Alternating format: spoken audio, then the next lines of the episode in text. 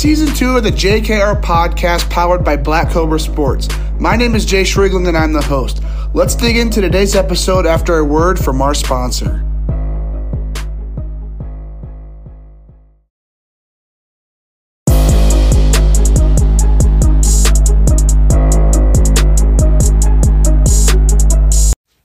Today's episode sponsor is Mine Baseball, located in Dallas, Texas. Their bats are made from 100% European beech wood, which allows for more density, which then leads to more power. I mean, who doesn't want more power? We all know chicks dig the long ball. Multiple studies prove that beech outperforms maple, birch, and ash that you're probably used to swinging.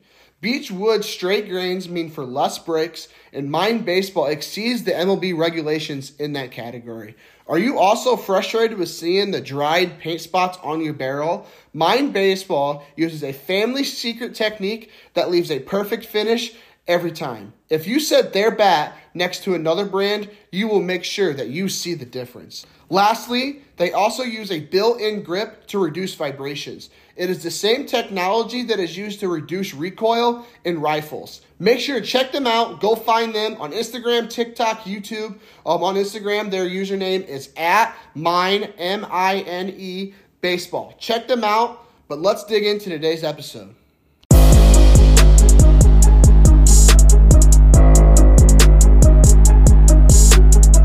And welcome back to the JKR podcast. Today we have Texas native, former Texas 12 left-handed pitcher, and 2023 Texas A&M signee. We got Jackson Brasseux on the JKR podcast for the Texas 12 baseball series powered by Mine Baseball. Jackson, super pumped to get you on the show, man. How are you doing today? Heck yeah, man. I'm good. Yeah, I appreciate you having me on, man. This is this is this is gonna be cool. Of course, awesome. Well, let's let's go ahead. Let's dig into it. So before we dig into you know your baseball career a little bit, I've got one question I like to ask everybody that gets on the podcast, and that is, for those who don't know you, how would you introduce yourself? Who exactly is Jackson Brasseux? Hmm, good question. Uh, Jackson Brasseux is. Uh, I'm a man of faith. Um, I love the Lord. Uh, he's my best friend. Uh, really, really, really rely on him uh, in all aspects of my life.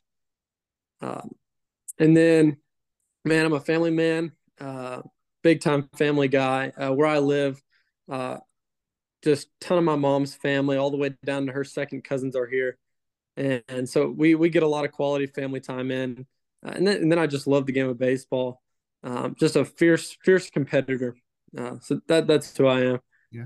So you talk about your faith here a little bit, and as I was going through, you know, your social medias, I'm seeing that you do have a lot of volunteer experience. So let's kind of dig into that here a little bit. Just take us through maybe what some of those volunteer experiences been, um, you know, where they're located. Just some, just I mean, what what what has that been like for you so far?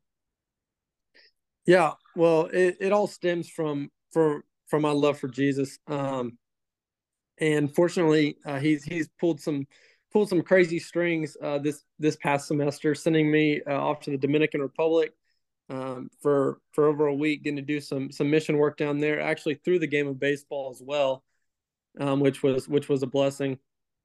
Uh, it's a pretty neat story.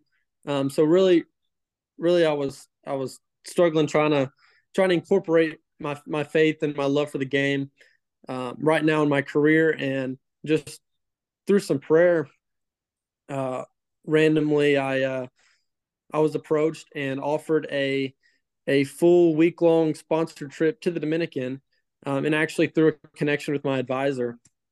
Um, and with within a month of of me being in prayer about that, uh, I think it was November November fourth. Um, I was approached, and then uh, December third, I I flew back uh, from the Dominican. So uh, it was it was a God God opportunity there, and uh, it, it was amazing. So was that your first time out of the country going to the Dominican Republic? Uh, on on my own, yes. Uh, we we'd been on a on a cruise or two um, growing up, but but nothing on that level. Yeah. So you know, I always you know in high school, I mean, I would always hear you know people, my friends, being like, "Oh, I went on a mission trip here to this country, this and that." So when you are going on mission trips, I know you said it was a sponsored event through baseball as well, and you got to do some baseball type stuff. But like when you are on mission trips, like what what exactly does that look like? What like what are you doing? Um, I guess I really don't know when it comes to like when you're out of this out of the United States and actually helping out those people of the Dominican Republic? Yeah, well, well, it's eye opening. Um, you know, you hear about you hear about poverty, uh, but it is it, it's different when you see it, and uh, and probably the biggest eye opening thing to me, I had multiple, uh, just it was like revelation after revelation, um, of just just the life that they live, um, but but seeing the joy that they had having so little was I mean, it, it's an, it's inspiring and it's it's something that that can never be taken away from me, and that I've just um, had the opportunity multiple times to share since I've been back, um, and just try try to teach that lesson. Uh, I say teach, um, but yeah, to share that experience with others because, I mean, it, it's truly life changing. The things you see down there. I'm sure. So you talk about how a big motivation of that is, you know, your love of your it's the, a big motivation for that is your faith, you know, your love of Jesus. Um, but beyond that, like, what are some other motivations you have just for you know going and doing that type of stuff, helping out, you know, people who are in poverty in different countries beyond your faith? Are there a couple other motivations that you have um to you know show your love for these other people? Um, that's a good question. Uh, different motivations uh, for for that community work. Um, not not a whole lot really. Um, just I, I got I got to really point the finger finger to the Lord because he's he's been the one that even made that trip possible for me. Um, but but doing community work uh, just just within our within our community uh, here in Paris, Texas, uh, you know the the benefits that that the community gets um, because you know we we have rough spots rough spots in town just like just like probably anywhere else. Um so so being able to to be a helping hand there um is is just always great for the community as well. Yeah. So one last question before we dig into your baseball career. So you know going and having that type of experience you know doing that helping others does that inspire you to you know just continuously evolve within your baseball career as well? Is there you know do they you know play hand in hand at that point or are they kind of separated in your mind?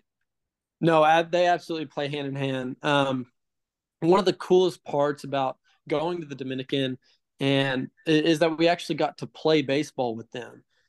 Uh, so we, we were going to these to these villages, uh, so to speak, and just playing pickup baseball with these with these kids ranging from you know 10 all the way up to you know 17 years old just playing pickup baseball with these guys. Um, and and obviously there's a language barrier there and there's broken spanish and broken english.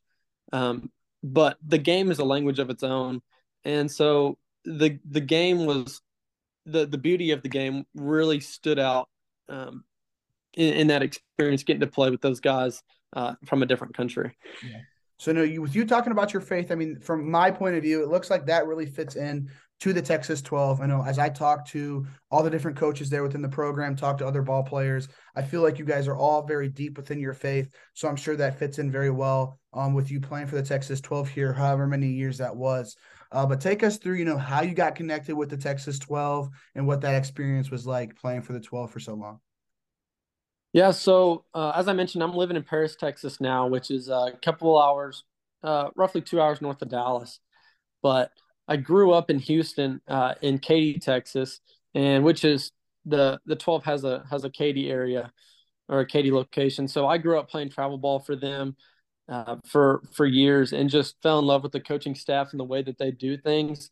Uh, is very professional and relationship driven, um, which I think played a huge role in my development uh, as an athlete and baseball player early on.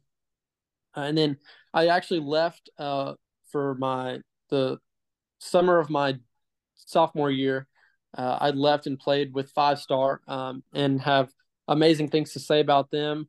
Uh, but then I got the call back to, uh, I, I, got the call back from 12 and, and just couldn't pass up the opportunity to play, play with those guys again that I grew up with. I'm sure. So you talk about relationships there. Um, I know you said before we started recording, you know, I know Coach Bennett, you know, is the, you know, the founder and the owner of the Texas 12, but I mean, he's really focused on that class of 2025.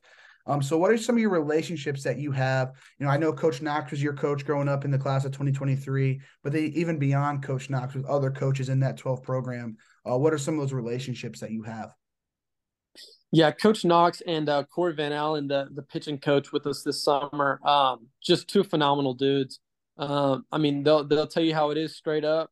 Um, they don't they don't lie to you. Um, and they are they they coach they coach more than baseball. Um, and I feel from from this experience uh, this summer and playing for them, uh, I feel equipped not only just as a baseball player and on the field, but I feel equipped mentally and um, having having the right mindsets and attitudes, uh, approaching the game and actually playing in the game uh, that that are going to help me tremendously at the next level. And I owe it I owe it most of most of all of it to them. Yeah. So you talk about how you played for five star for one summer. You know, Texas 12, five star, two of the best. You know, I would say probably two of the best top 10 organizations within travel baseball. So you had that experience to go and see how a different organization runs. Um, if you can kind of go ahead and you know talk about you know how both these organizations have been so successful, with you being an insider of both, what do you think has led to the success of both of these programs? Um, well, Five Star they um, they they do a really good job of promoting themselves and putting themselves out there, and the just the the pool of kids and talent that that they bring in on a national level um, is is almost second to none. Um, they uh, they they are a well oiled machine, um, and and are are taking over baseball on a on a national level um, as far as far as travel ball goes and, and perfect game baseball goes. Uh, but but the biggest thing um, I'd, I'd say similar similar to a small town. You know, it's uh it just doesn't the the relationships and the and I'd say the trust uh, that that you build up through these relationships with with Texas 12 is um they they put a huge emphasis on that. Um, they're very they're they're the opposite of transactional. Um, they're very transformational coaches, um, and so uh, not nothing to uh to put down on five star. I, I had great relationships with my coaches there, but, but I'd say that's probably you know the separator. But I can't can't say anything bad about either one of them great yeah. programs. Yeah, which I'm sure with you being insider, you've seen it, you know, um, on the day to day. But me being an outsider, you you always see, you know, Texas 12, five star, you know, USA Prime, Canes, all like that. Those two teams, the 12 and the five star, you know, are always in that conversation with those top tier programs in the country. So both of them are obviously doing something right. Um, but no, let's look into, you know, your travel baseball career has come to an end. So let's go ahead. Let's kind of look back at these past years. You know, the one summer with five star, the rest of your summers with Texas 12. Um, if you kind of just look back and just think of, you know, two to three just favorite memories that you've had to experience playing travel baseball, travel in the country, uh, what would a couple of those just favorite memories be? Oh man, well, um, off the bat, the Cary tournament in in North Carolina, um, it just being being stoked about playing with this Texas 12 team uh, with with some of the best talent, or really, in my opinion, the best talent in the state. Um, and just traveling over first tournament of the summer and just winning the Cary tournament. Um, it, it the competition that that was probably my first time really playing on the national level as far as talent goes. Uh, so that was that was a neat experience for me for me to have and and for the first one to to just win it all on, on such a big stage like that was uh, that that was a great experience. That was super cool. Just a great way to start off the summer. And then, uh, secondly, would would probably be the area code this summer. Uh, not not super related to, to Texas 12 or five star, but but after after almost making the team uh, and falling short the previous summer of making that under, underclass team, uh, that that one was that event was circled uh, on the calendar for for this summer, and and I had the I had the blessing of playing in that one, uh, and that was that was an, an experience of its own, uh, being in front of pro scouts and really really playing with the cream of the crop. Um, that was that was amazing. Yeah. So those answers kind of dig into my next couple questions. You know, obviously, if I'm being transparent with you, the next three questions went the Team USA Cary competition, PG National, the area code. So you brought up two of those three. Let's dig into it. So take us through that Cary competition. You know, going to play at that USA baseball complex. Take us through what that day to day looked like. I know you guys were facing what was, I believe, the top 16 teams in the country were there. Uh, just take us through what that competition level was like, the day to day, and overall, just what that experience was like. Yeah, the uh, you saying competition level that is that is probably the the highlighted term here. It's it's it feels like college baseball. The the atmosphere, the the talent level of the players, but but the intensity of the players, the mindset that that all these the, these guys are dudes and they're wanting to play at the next level and and all of them you know are most of them are power five schools uh, you're seeing a legit real arms um, and and there's there's you can't take a hitter off um, so that that intensity uh, being locked into the game uh, it's it's a fun environment um, some, something i haven't hadn't experienced before um, so it was it, it's addicting man i you know that just leads me. I can't wait to play play at A and M next year. Uh, college baseball is going to be going to be fun. I'm sure. So for for that championship game there in Cary, like I said, my hometown team, the Indiana Bulls. I pretty much know everybody. You know, well on the regular Bulls. I know that's Bulls National you guys face, so I don't know everybody there, but I know quite a few guys on that Bulls team. Take me through that championship game through your eyes what that was like, you know, being there, the atmosphere, you know, I guess maybe the, the final dog pile when you guys won those gold medals. Take us mm-hmm. through through your eyes what that championship game was like playing against the Indiana Bulls. Yeah, that was cool. Um, you know, a lot of these guys you, you see on social media, you know, Max Clark, you know, see see him on social media growing up. Um, and you know, he's not the only one, but you uh you you get to see these guys in person and um to to see that they are you know that they're on the same field as you is is, is a cool experience um, but then also you know to realize that they're human too and they put they put one foot on or one shoe on um, just just like you do uh, and that, that you're just two guys out there playing the game uh, and trying to win. Uh, it, it was cool. It goes back to the competitive part that i mentioned. Uh, but that that dog pile I, I remember vividly uh, Jackson Wilkerson on the mound, left-handed pitcher, um, great guy, uh, executing a pitch, and just just running out the dugout for that dog pile was it was cool, man. It it, it was really neat. I'm sure. Yeah, so I've I've ta- obviously talking to all you different Texas 12 people. You know, I've heard that story from a few different point of views there, and it's it's always cool every time just to see that final experience before you guys win that gold medal.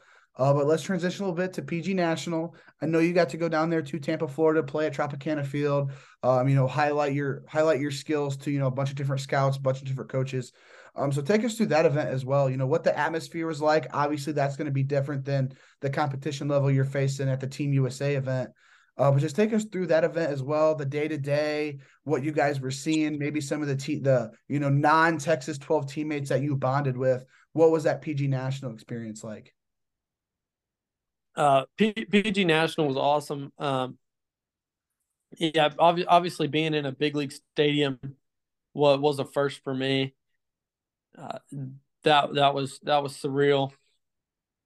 Uh, but I, I, think the coolest part about that event uh, was, like, like you mentioned, the being able to play with teammates that, that from from all over that that you know you don't typically get to play with. Uh, so so meeting some of those guys and and building relationships uh, was was awesome. Uh, still still keep up with a couple of the guys that I met and and pitched to and, and pitched with on that on that PG national team. So you talk about relationships there. Um, so let's kind of separate this question in two different two different categories. So who are some of those guys that you've bonded with, you know, the most, playing all these different summers with the Texas 12? Who are some of those guys? And then who are some of those guys when you head to, you know, area code, PG National, you know, maybe some guys you bonded with on five star. Who are some of those different relationships that you've built um, just with players across the country and players for the Texas 12? Yeah, um, Blake Mitchell is definitely uh, definitely up there. Got a pitch with him or pitched to him a lot this summer uh, with him catching for 12.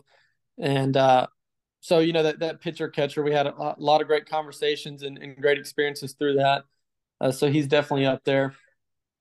Uh, I enjoy, I enjoy a lot of the pitchers, man. Uh, got got to live a little bit of the PO life for the first time this summer, and some of those man, man, living out in that bullpen on some of these parks that we were that we were playing at was it, it was fun, man. We those guys, we had a good time.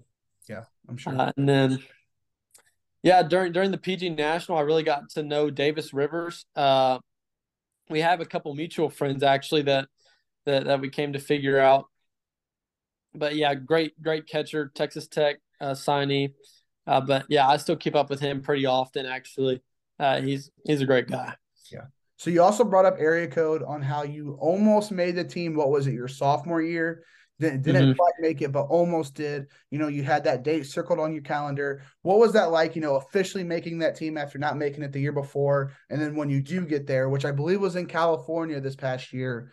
Uh, what that yes, what that experience was like. Again, kind of the same questions for PG National. Kind of what the atmosphere, competition level, day to day look like. Just take us through that whole event as well.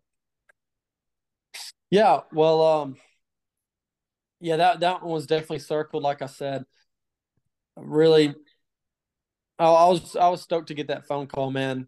And um, and at, that point in the summer, uh, my, my, stuff had stuff had been really good leading up to that event uh, on the mound, and so so a little bit of pro talk was what was in the conversation, and and to get to pitch in front of all those scouts was was new, um, but but also a blessing and and just a super neat opportunity that that that I don't know if I'll ever get again. Uh, but it was it, it, was super cool, man. Um, and also my first time in California too. Uh, I, I think I think one of the coolest parts about this summer, uh, kind of shifting off off the question a little bit that I wanted to touch on was get, getting to travel to all these places. Uh, you, get get baseball. Baseball's brought me to a lot of places that that I never would have gone uh, otherwise. So, uh, go, going to California for the first time was was really neat. But the competition level at area code, uh, almost second to none there. Uh, I mean, you are very literally playing against the best, playing with the best talent in your region first off, and then uh, playing against the the best of the others. And similar to the similar to the USA event where you can't take a hitter off um, it I mean you're you're seeing the best stuff and and you're right there in the middle of it. So the the atmosphere is electric, man. It's it's awesome. I'm sure. So with you being a Power Five signee, obviously your baseball development is better than you what let's say 99.9 percent of baseball players here in the country. But you're also playing amongst guys like you mentioned, Blake Mitchell, Kendall George going to Arkansas, a bunch of Power Five SEC signees commits. Um, when you're around guys like that, like do you pick their brains in a way in terms of you know maybe develop your game even further? Or do you watch guys a certain way when they're you know maybe doing something? What is that like when you're around guys you know with that same mindset same style of play um be all going to you know power five uh big power five sec schools? What are some different ways that you're watching guys picking their brain? No for sure. Uh, i definitely do that. Uh, i mean this this this high level talent uh, they they've gotten they've gotten to this place with with certain tools that that they've gathered over the years. So you know you know iron sharpens iron, man. Uh, we we've had some great conversations, and and I've grown a lot from from being teammates with those guys. So transition a little bit. You know, you you mentioned iron sharpens iron, and while you're playing high school baseball in Texas, I'm sure that's the same way. Me being in Indiana, you know, that's all I hear about. You know, Texas high school baseball. Texas high school baseball is, is great. You know, the top competition level is top tier. Let's dig into high school baseball there for you when you're playing for um what is it it's like north was it north lamar or north i can't i looked it up yes, yeah north lamar north lamar okay so when you're fa- when you're playing for north lamar let's dig into that uh, what have these past couple of seasons been like for you and then what is the outlook going into 2023 where like you said your first game is coming up here in a couple days uh, just take us through that high school baseball in texas yeah uh first so moving making the transition from from the Houston uh, and living in the suburbs in the city. Uh, I I started off my freshman year at, at Katy High School, big big six A high school, uh, and then uh, making the transition to a small four A, uh, which is where we're at. I don't know what the divisions are like in in Indiana, but smaller school. Uh, but fortunately, my high school coach Brick Steed, he he has been a phenomenal mentor to me. Uh, he was actually a left-handed pitcher, uh, pitched in pro ball, and actually a pitching coach himself. So, uh, lot lot to learn from there, uh, and he's been been a great mentor for me on and off the field. But the uh, past couple seasons at North Lamar have been have been awesome. Uh, the development has been second to none. Uh, this we we have a loaded 23 class. I think we're up to uh, 13 seniors roughly this year, uh, which, which, for 4A is uh, is a big number. So we're we're looking to do damage in the postseason here and, and make a run for the state title. Uh, th- that's our goal, and um, yeah, we're shooting for nothing less than, than a state championship at North Lamar this year. Yeah. So with you being one of those 13 seniors, you know, obviously Power Five commit, how have you maybe transitioned from, you know, years in the past, you know, being a guy who maybe some of the older guys are taking underneath their wing to now being that senior senior in the locker room? How have you kind of maybe transitioned to a leader? Um, you know, showing guys the rope, showing guys how to play high school baseball. Um, where does that where where do you stand leadership wise um for North Lamar? Yeah, that's been a leadership and leading leading in that locker room has been a has been a struggle uh, at times, uh, but it, it's forced me to to evolve and um, and and to take my leadership skills to a higher level. Um, learn how to lead different types of people, because uh, especially coming off of coming off of a summer where you're you're just surrounded by by people that just love the game of baseball and want to play it at a high level. That that's not the case for for everybody in our locker room. So so so being able to manage the atmosphere and and knowing your audience has been a been an adjustment for me as a leader. But uh, it it's it's been great. Our locker room is more united than than it's ever been this year uh, and i think that's going to play a huge factor into into our into our season this year. So you mentioned how a big goal is you know make a run in that state championship go try you know contend for a state title what does that look like in Texas when it comes to you know making this making the state tournament? What what comes along with that? Because here in Indiana, I mean, our our class system somewhat similar. I'm sure our biggest high school is much smaller than your guys' biggest high school, but um, here in Indiana, every school makes a tournament. Um, no matter what, there's really no seating. It's kind of you know just random, and you just go from there. School sizes you know stay around the same.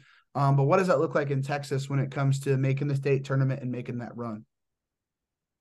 Yeah, well, in Texas, in Texas, it's definitely different. Uh, not not everybody makes the playoffs, so uh, fortunately, fortunately, we've been in the playoffs. Uh, my past two seasons at North Lamar, um, and they they've been shorter than expected. Uh, our postseason runs, but uh, it, it's competitive, man. Uh, all the way from the start of district play, um, for for baseball. Um, yeah, it's it's nothing to be minimized. Uh, it is still Texas high school baseball, and and there's there's so much talent down here that uh, there's uh there's nobody you can you can take lightly. So uh, fr- from the first round all the way to I think the seventh, uh, the state championship is.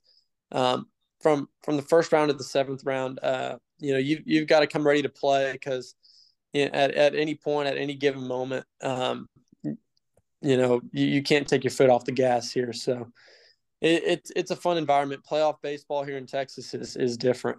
Sure. So you mentioned how you know 4a baseball is you know smaller schools than 6a but it still is texas high school baseball uh, what is some of that competition level you guys are facing you know on a week to week basis where you guys are at regionally uh, maybe some other Power Five commits in your area you're looking forward to facing this year. Maybe some other teams that are compete with you, you know, for a district title, or you know, some other guys in your region who are potentially other um, other contenders for the state title. What does that competition level look like in your area?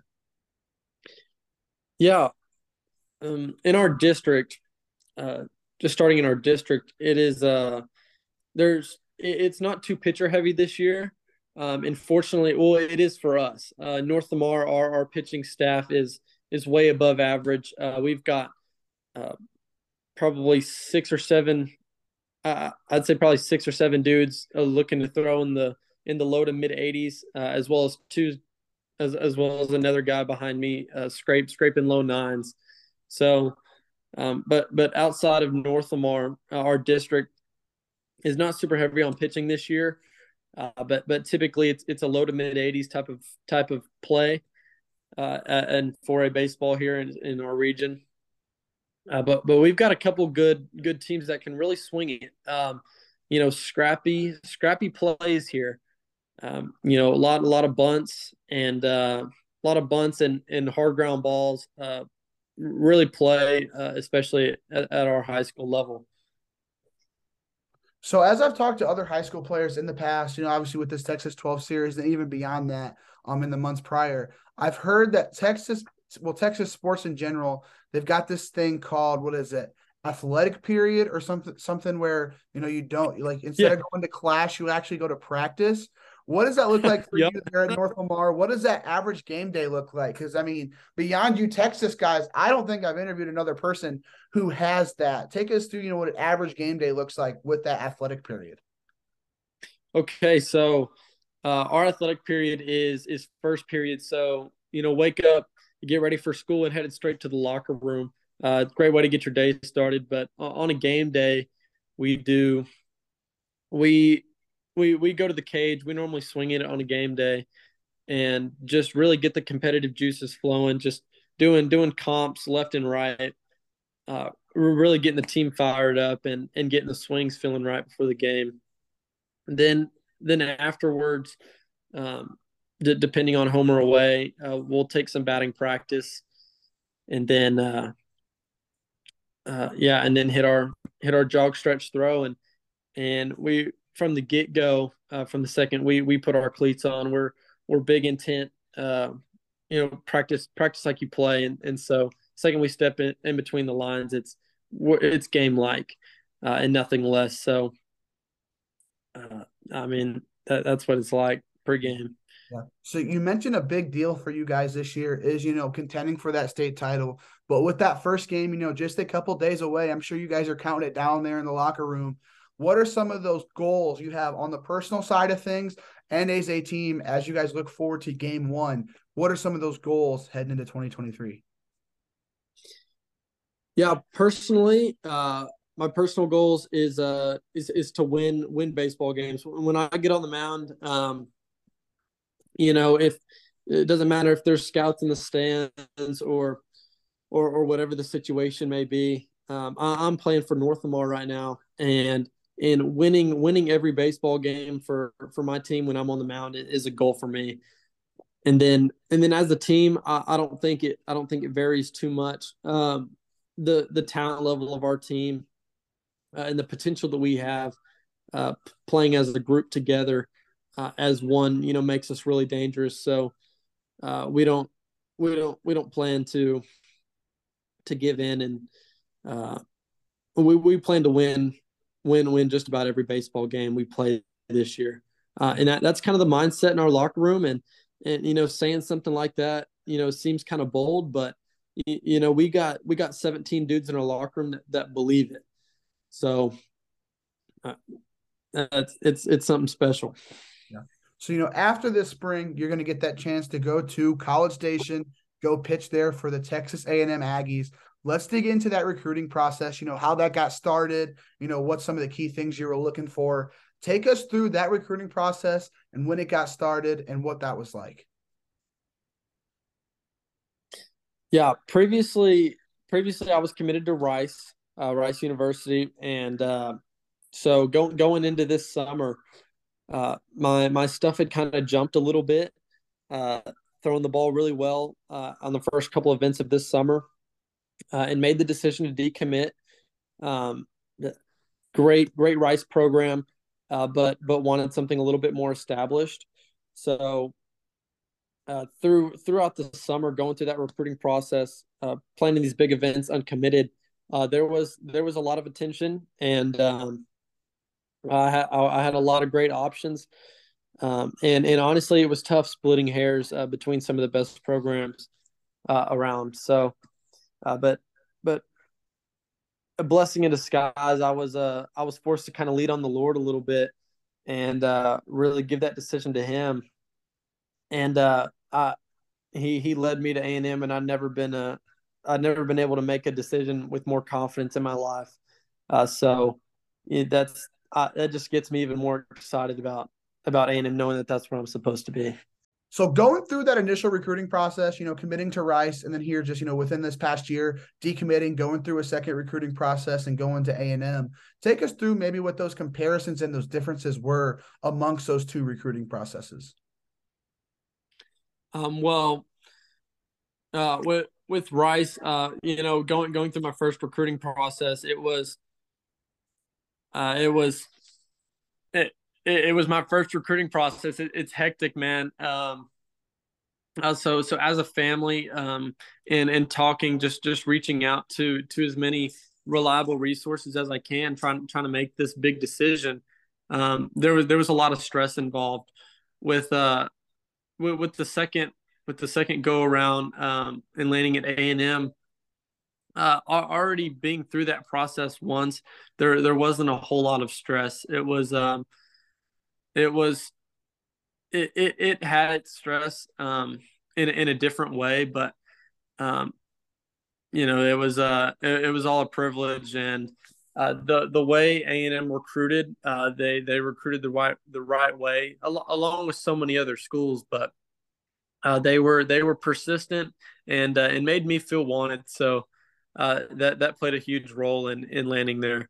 Yeah. So throwing it back to your initial recruiting process here. So take us through, you know, what's going through your mind. I'm sure you were what, probably, you know, freshman, sophomore when this was going on. Take us mm-hmm. through that recruiting process, you know, what's going through your mind as you're talking to collegiate coaches? What was that like? You know, I just t- t- take us through what's going through your mind as you're talking to these collegiate coaches for the first time.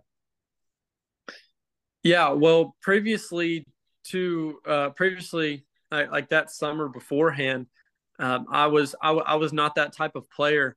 Uh, I was not a division Division one level level player, so uh, I, I made a big jump my sophomore year uh, my sophomore spring actually.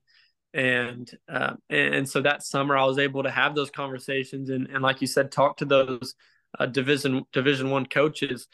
Uh, and it, it was it, it, was a dream come true uh, really. So so that kind of surreal feeling was was definitely there um, but but no you're forced to grow up um, and and you start to see a little bit of the business side of baseball and um, and, to experience that firsthand was was really neat um, really neat and, and very valuable uh, for for so many reasons at a young age. Yeah.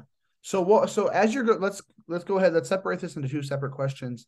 Uh, so what were some of those key things that you were looking for? You know, through that first recruiting process that landed you at Rice, and then this past summer, you said it wasn't as much stress, but there was still a little in different ways. Uh, what were some key things you were looking for the second go around that landed you at A and M? Mm. Yeah, so the second go around, um, I, was really I was looking for an established program um, and, and a coaching staff that that that not only wanted to win but but wanted to develop um, and and you know A and M uh, from from head to toe from from their head coach all the way down to to their assistants and, and their personal trainers I mean, everybody is is they scream development not only with with their mouths but but with their reputation um, and their and, their background. Um, so that that was a huge a huge focus uh, of mine because when when the Power Five schools are recruiting you, um, they all can win. Uh, they they all can go to Omaha in any given season, and um, so so that winning culture, you know, kind of kind kind of goes out the window because because because everybody has it. Um, and, and, the coaching staffs are all great as well. Um, but but College Station being four hours away from home uh, and, and a great median between uh, multiple sides of family uh, spread out across across the state, um, along with the way they recruited me, made me the the location with the persistence in the recruiting process and and probably the biggest kicker, the coaching staff um, made made it a done deal. Yeah. So I know you said as you were making this, as you were making this decision, you know, you you went to the Lord a couple times, you know, actually, you know, thought it through. Um, you said at the end you were completely fine with you the idea of going to A and M, and you you knew that this, that was the place for you. But throughout the process, was there a couple schools that finished, you know, potentially a close second or third to A and M, or for the most part was A and M kind of head head and shoulders over the rest? No, it, it was definitely not uh, not like that. It was uh, there was yeah there was uh, a lot of schools. Uh, there was probably three or four schools that were uh, I guess you could say tied um, that that I was really torn between. Uh, and and that's where that that's where that leading on the Lord came from. And there's actually a pretty cool story that goes with that. Um, so being uh, having these conversations, you know, making this big decision, you're talking with family members and coaches um, and trusted role models.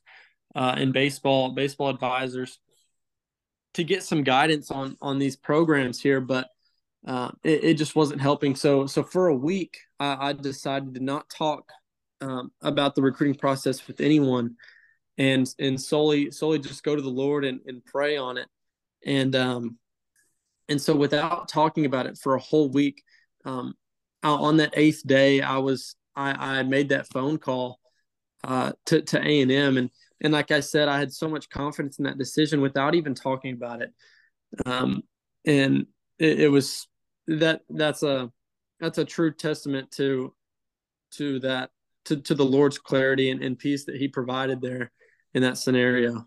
Mm-hmm. So throughout those seven days, you're not talking to anybody about the recruiting process. You know, it's between you and the Lord at that point. Um, what was that final thing, or I guess maybe was what was the final sign that you just went through your mind where you're like, okay, I think A and M is you know a little bit above this other school, these other couple schools I'm thinking about. What was that final thing that just put A and M over the edge? Um, there, uh, there. I, I want to say there wasn't really wasn't really that that final thing that put him over the edge. Um, because because it really wasn't it really wasn't my decision at that point. Um, there was uh there was just a tugging in my heart that that was constantly uh had had me leaning towards A and M and and I would I would continuously go back to the Lord in prayer and uh, that that tugging just kept on getting stronger and stronger until it was undeniable. So uh, it it wasn't even really my decision at that point. Yeah. So you know, not being committed to A and M for not not very long before you actually did sign with them here this past fall.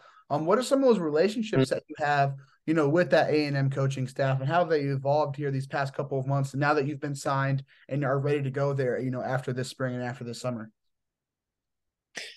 Yeah, well, the the the coaching staff are they're very very personable people, uh, great men. Uh, a lot of them love the Lord as well, um, and just just great, just great great people. So um, throughout the recruiting process, getting getting to talk to Jim Schlossnagle pretty often, and uh, and Nolan Cain, the recruiting coordinator, uh, as as well as Coach uh, Coach Yeskie, uh, the pitching coach there, um, had many many phone calls and conversations there that that just they they make you feel comfortable, and it, they're they're like a family, um, and and a lot of people a lot of people might say that, but um, but but they don't. They they just live it out, and uh, and it, it's a true family they have at A and M. So um, they're they're and and I'm so excited to to just join that join that Aggie family there. Mm-hmm. So being an in-state guy, you know, only you said a couple hours away from College Station. You know, you originally from Katy, which I believe isn't too far from College Station. Um, what are some of those mm-hmm. relationships you have, you know, with other A and M signees, or even guys who are there now, or even guys who might be a little bit younger than you, um, are already committed there? What are some of the relationships you have with other future Aggies or current Aggies? Yeah, um, Jack Jack Bell. I don't know if you're familiar with him. He uh, he decommitted from from Arizona State, I believe, uh, around the same time uh, that that I decommitted from Rice, and and so we kind of got to go through the recruiting process a little bit together. Um, and and he'd landed at A and M a couple weeks before I made that decision, um, or that call, and um, so uh, Jack Jack and I became really good friends uh, through that, and and just playing together on Texas 12. But then. Uh, and, and, then there was also uh, Ty Baker. He's a he's a right-handed pitcher uh, great guy as well. Played played for Texas 12. So um, being around those guys all summer, you know, you, you go back to the relationships. Uh, they're built there um, through the ups and the downs, and then um, I really got to know a lot of the guys on our on our official visit weekend.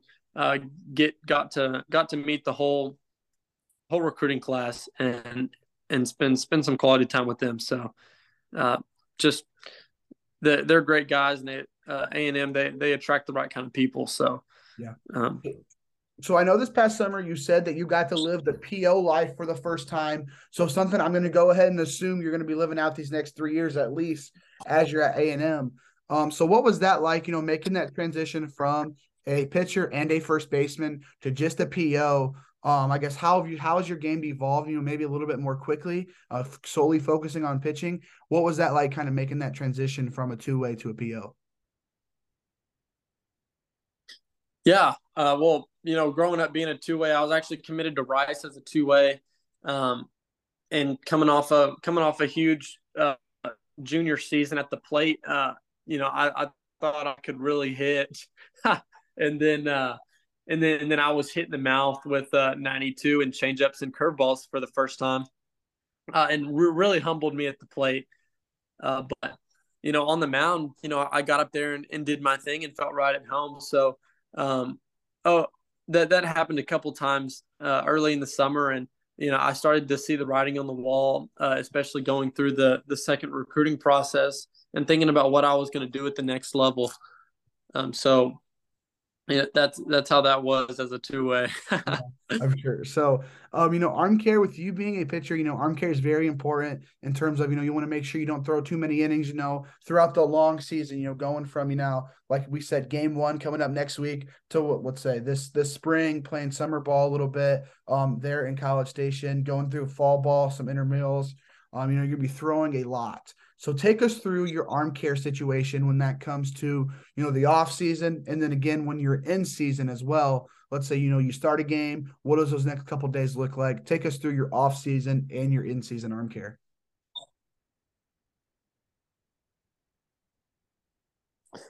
Yeah, uh, off season, uh, I really really uh I got with the mobility trainer um and and really got bought into what's called FRC training, uh, which is a mobility, uh, a mobility. I guess I don't want to say class, but a program, so to speak.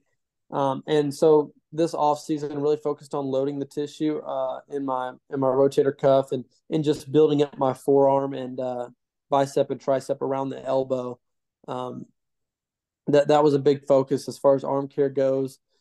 And then uh, and then when it goes when it comes to in season, uh, I'm big on bands, uh, and and the driveline balls I throw them backwards pretty often, and so, you know, just keeping keeping my rotator cuff and, and shoulder really really in in shape, um, in bulletproof um, is the goal. Um, but yeah, just keeping keeping all that in inside the shoulder, uh, in, in shape for the heavy load this spring uh, is is critical. So you know, also and also another important aspect to that, you know, when you're digging into the season is your ramp up schedule. You know, as I talk to different pitchers here in Indiana, you know, I learn more about their ramp up schedule. You know, what they're looking forward to. You know, as they head into you know March and April when our season starts. I know your guy, like we've mentioned before a couple times, your guys' season starting up here pretty soon. Um, so what was your ramp up schedule like? What does that generally look like as you're going through, you know, December, January? What does that ramp up look like as you know you hit the off season and slowly hit that transition to the in season? Yeah, we did a uh, uh, the ramp the ramp up I did this spring was uh, it was it was an eight week it was an eight week program uh, that that started up uh, just just uh, I want to say a week or two before before uh, Christmas, before Christmas break. Uh, so so been thrown for a little while now. Um, trying to get on the mound early, um, and just tr- trying to get to midseason form as early as possible um, to to really do damage on the mound this spring, and um, and, and hopefully hopefully show from for some scouts as well. But yeah, I'm a big uh, I'm a big long toss guy.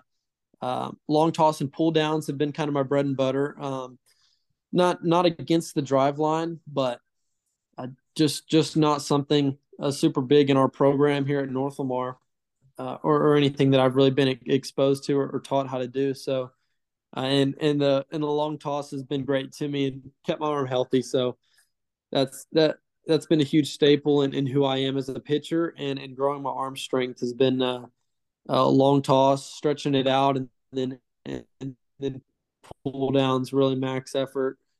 Uh, com- coming back in has been has been a staple for me. Yeah. So you talk about that potential of getting to get getting you talk about that potential of that opportunity to, you know, potentially throw in front of scouts this spring. Um, you've also gotten that chance to you talk about area code and PG National when there's a bunch of scouts there as well. Um, how do you kind of keep that keep a good mindset? You know, what is that mentality like when you're trying to keep a ton of vision on the game of baseball when you know there are actual scouts there, you know, watching you pitch um, on the mound?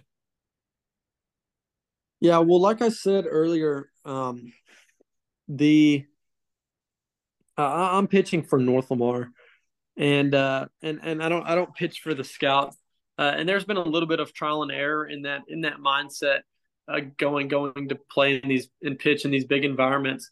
But fortunately, I, I see it as I have two plan A's between going uh, going to uh, a great Power Five school uh, with great development, or or being drafted at a high school and and having the opportunity to go play pro ball early, uh, and the development uh, benefits there as well. So there there's really no no no, no wrong way to go. So uh, I'm just kind of playing my game and and and pitching for North Lamar because the uh the, the goal is state title right now and and that's what I have my mind focused on. It. It's it's not the draft or or A and M really yet. It's uh it's it's all about that state title here here in a couple months. Yeah. So as we stay on the topic of scouts, let's go ahead. Let's put you in the shoes of these scouts. They're at a game watching you pitch. What would be your personal scouting report that you would write up on yourself if you were at a game this spring watching you pitch at North Lamar? Uh, the the fastball is electric, um, low to mid nineties fastball uh, that that I can command to to both sides of the plate. The uh, the the breaking ball is is is consistently good.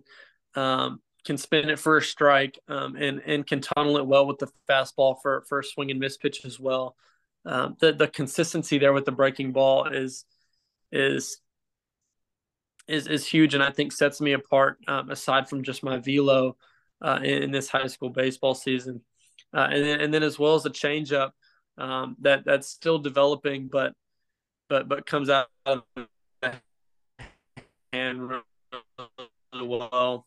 Uh, has has a dive to it, um, and going to be tough for for right-handed hitters um, as as the comfort as the comfort level with that goes up. Yeah. So you talk about developing. You said your changeup, right? You kind of cut out there for a second. Oh, sorry about that. Yeah, the changeup. Okay, so you talk about developing your changeup. What are a couple of those other things, you know, as you're looking at your game that you're wanting to develop most here, you know, th- this spring, you know, if you do head to A&M this fall, uh, just what are some of those different things that you're wanting to develop within your game before you head to the next level, whether that's pro ball or collegiate baseball? Uh, location of the fastball for sure. Uh, it it's good. You know, I, I've I have confidence to, to throw a strike when I need to uh, at any at any time in any count. But um, but the location of that uh, the location of the fastball is is essential to to everything else that plays off of it. So so that along with the changeup uh, is going to be a huge piece uh, to to add to the repertoire. Um, going into college baseball just just just makes everything else play that much better to be able to to to show and and execute a changeup. So as you've gone through your baseball career, you know, playing for uh, North Lamar, where you guys said you guys very good baseball program, you know, going to be contenders this year for a state title, hopefully. You know, playing for Coach Knox for the Texas 12, going to all these different events, you know, making those relationships, playing for five star.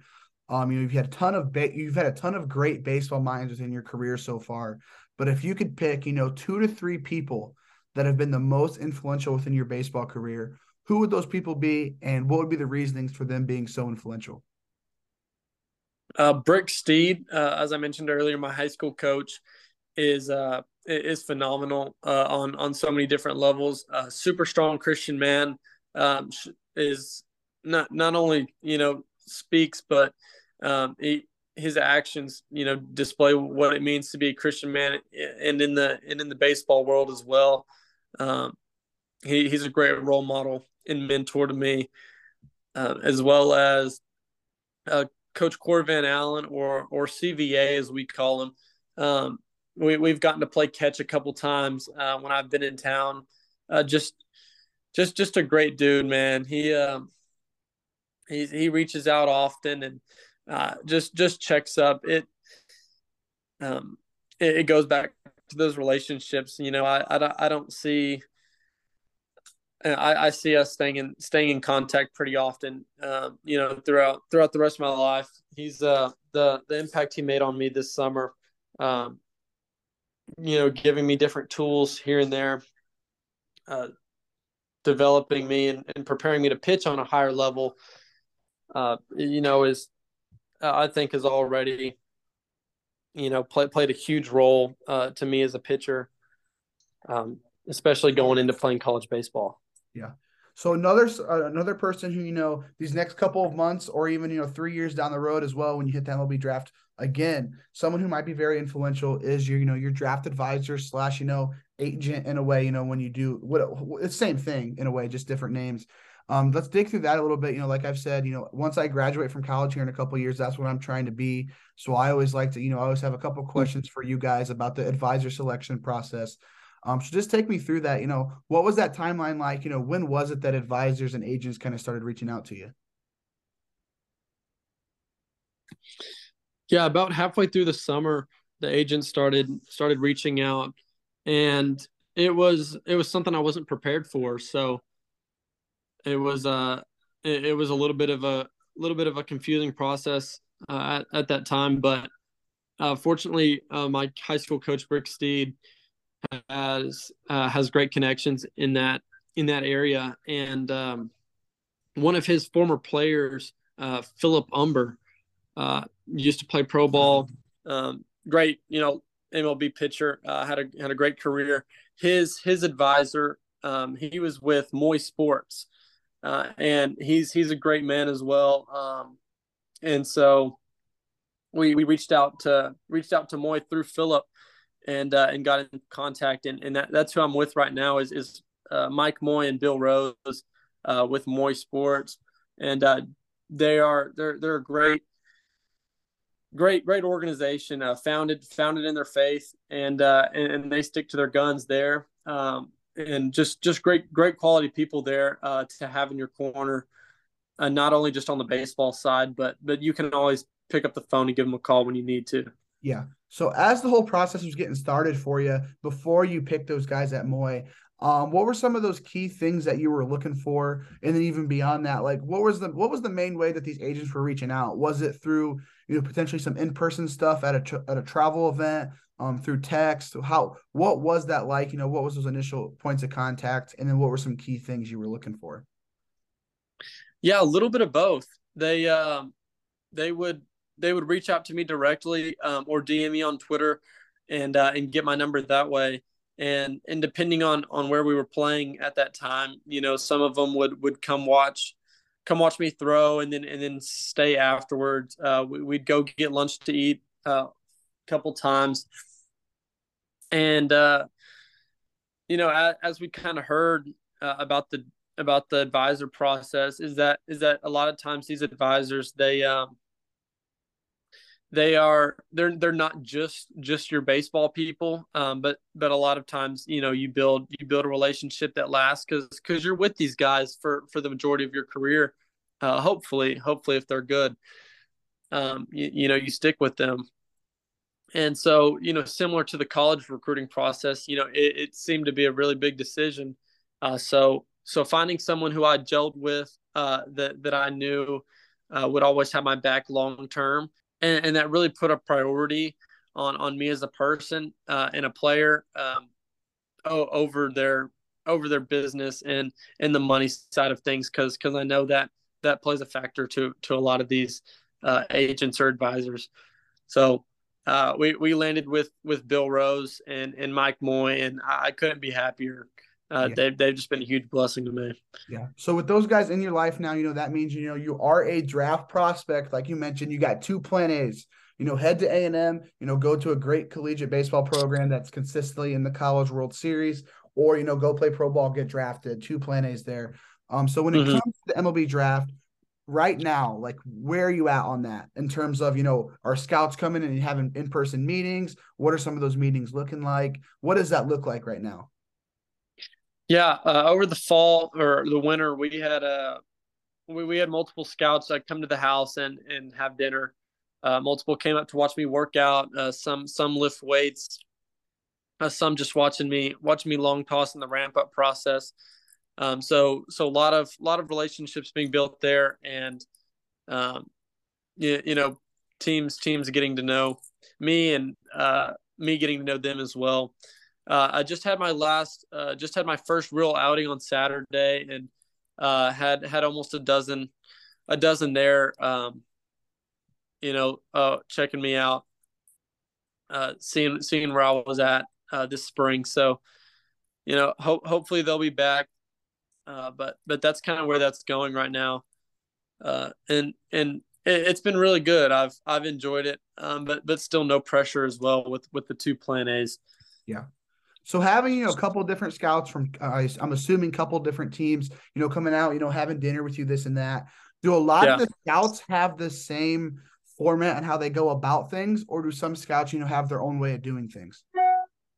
Uh, it that's actually been a cool thing to see. Uh, I, I thought they would, I thought they would all be kind of, kind of cut similarly, but uh, the the different orgs do do things very differently, and and they scout differently too. Uh, asking questions of you know you know what do you look for, you know as a scout, what what if what is your your team uh, what are y'all looking for in a prospect? Um, those those answers have varied uh, and and shocked me uh, and my family as well. But um, you know, it, it was it just just certain things like that. You know, really stood out that that I I, I did not know before. I'm sure you know that's that's one thing you know as I go into my agent career and start building relationships with scouts, I've seen you know a variation with that as well. Uh, but no, yeah. so a couple more questions here for you. We'll dig away from the game of baseball, end it off with some, you know, beyond the field stuff. Um, so cool. we talked about it earlier about your passion of, you know, you know, helping volunteering, you know, doing a couple things. You know, you talk about we've talked about your faith as well. Um, but what are some of those passions that you have, you know, beyond those couple of things, beyond the game of baseball that help you just get your mind off of of things when you're stressed out? Yeah, since since we moved out uh, to to kind of the country a little bit, uh, here in Paris, Texas. I've I've taken up fishing. Uh, my grandpa, my grandpa owns. He doesn't own a lake, but but he lives on a lake uh, that, and, and he has a little boat, a little fishing boat. So a lot of times I'll go out there when the weather's nice and, and clear my mind. Um, I've I've also picked up golf kind of as a side hobby with my buddies. Um, obviously with the weather as well, but uh, that that's always just those two things right there. Um, you know, either alone or or with some buddies. They're uh, great things to to help clear your mind and kind of just just feel like a kid again. You know, kind of get away from from the stress that that the game brings occasionally. Um, it, always always great ex- escapes right there. I'm sure. So let's go ahead. Let's look at let's look at your phone right now. So you're going through all the contacts that you have. I'm sure you know going to all these different events. You've you've met quite a few cool people. If you mm-hmm. could pick the coolest contact that you have in your phone right now, who would that contact be? Uh, no brainer, man. Um, Andy Pettitte, Uh, his son, his son Luke Pettitte actually played on our uh, on our Texas 12 team. Um, right-handed pitcher going to DBU. Uh, great, great family. Love the Pettittes. Uh, but but yeah, Andy and I have have had some really cool conversations, and um, and he, he's a cool contact to have, man. That's a that's a legend right there. Anytime you've got, I know he won like what four or five different World Series. Anytime you got a guy like that in your phone, it's pretty safe to say he's going to be your coolest contact. Uh, but when when you're around a guy like him, you know, you said Luke played for, with with your team on the Texas 12, correct? Mm-hmm. So when you're around a guy like Andy, who's you know had so many years in the major leagues, you know, won multiple different World Series, you know, was a part of that core four with Derek Jeter, um, Posada, and I forget the fourth guy, but uh, or Rivera. Um, when you're around a guy like that, um, like what are what are some different ways that you're picking his brain, just kind of seeing, you know, with all the different experiences he's had in his career, um, what are some maybe some different questions you're asking him, and just trying to you know build your knowledge. Yeah, his uh, uh immediately almost out the gate, uh, him him watching me throw, I was I was primarily two seams, uh, with the fastball.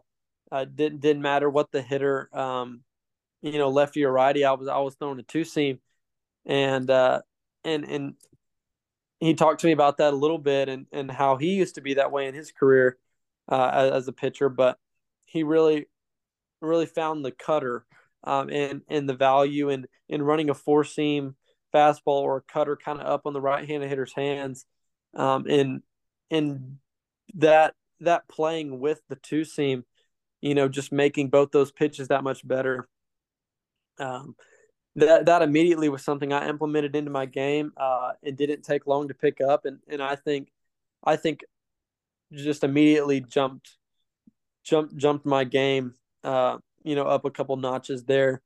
Um, and then I'm I'm still trying to trying to figure out his pickoff move there, but uh, but yeah, that that was probably my my biggest and initial takeaway from from Andy. Yeah. All right, so let's go ahead. I got two more questions here for you. Um, so let's look into the future. Twenty years down the road, you know, let's say everything's going right for you. You know, you keep you know balling out. You you ball out at Texas. You ball out in the pros.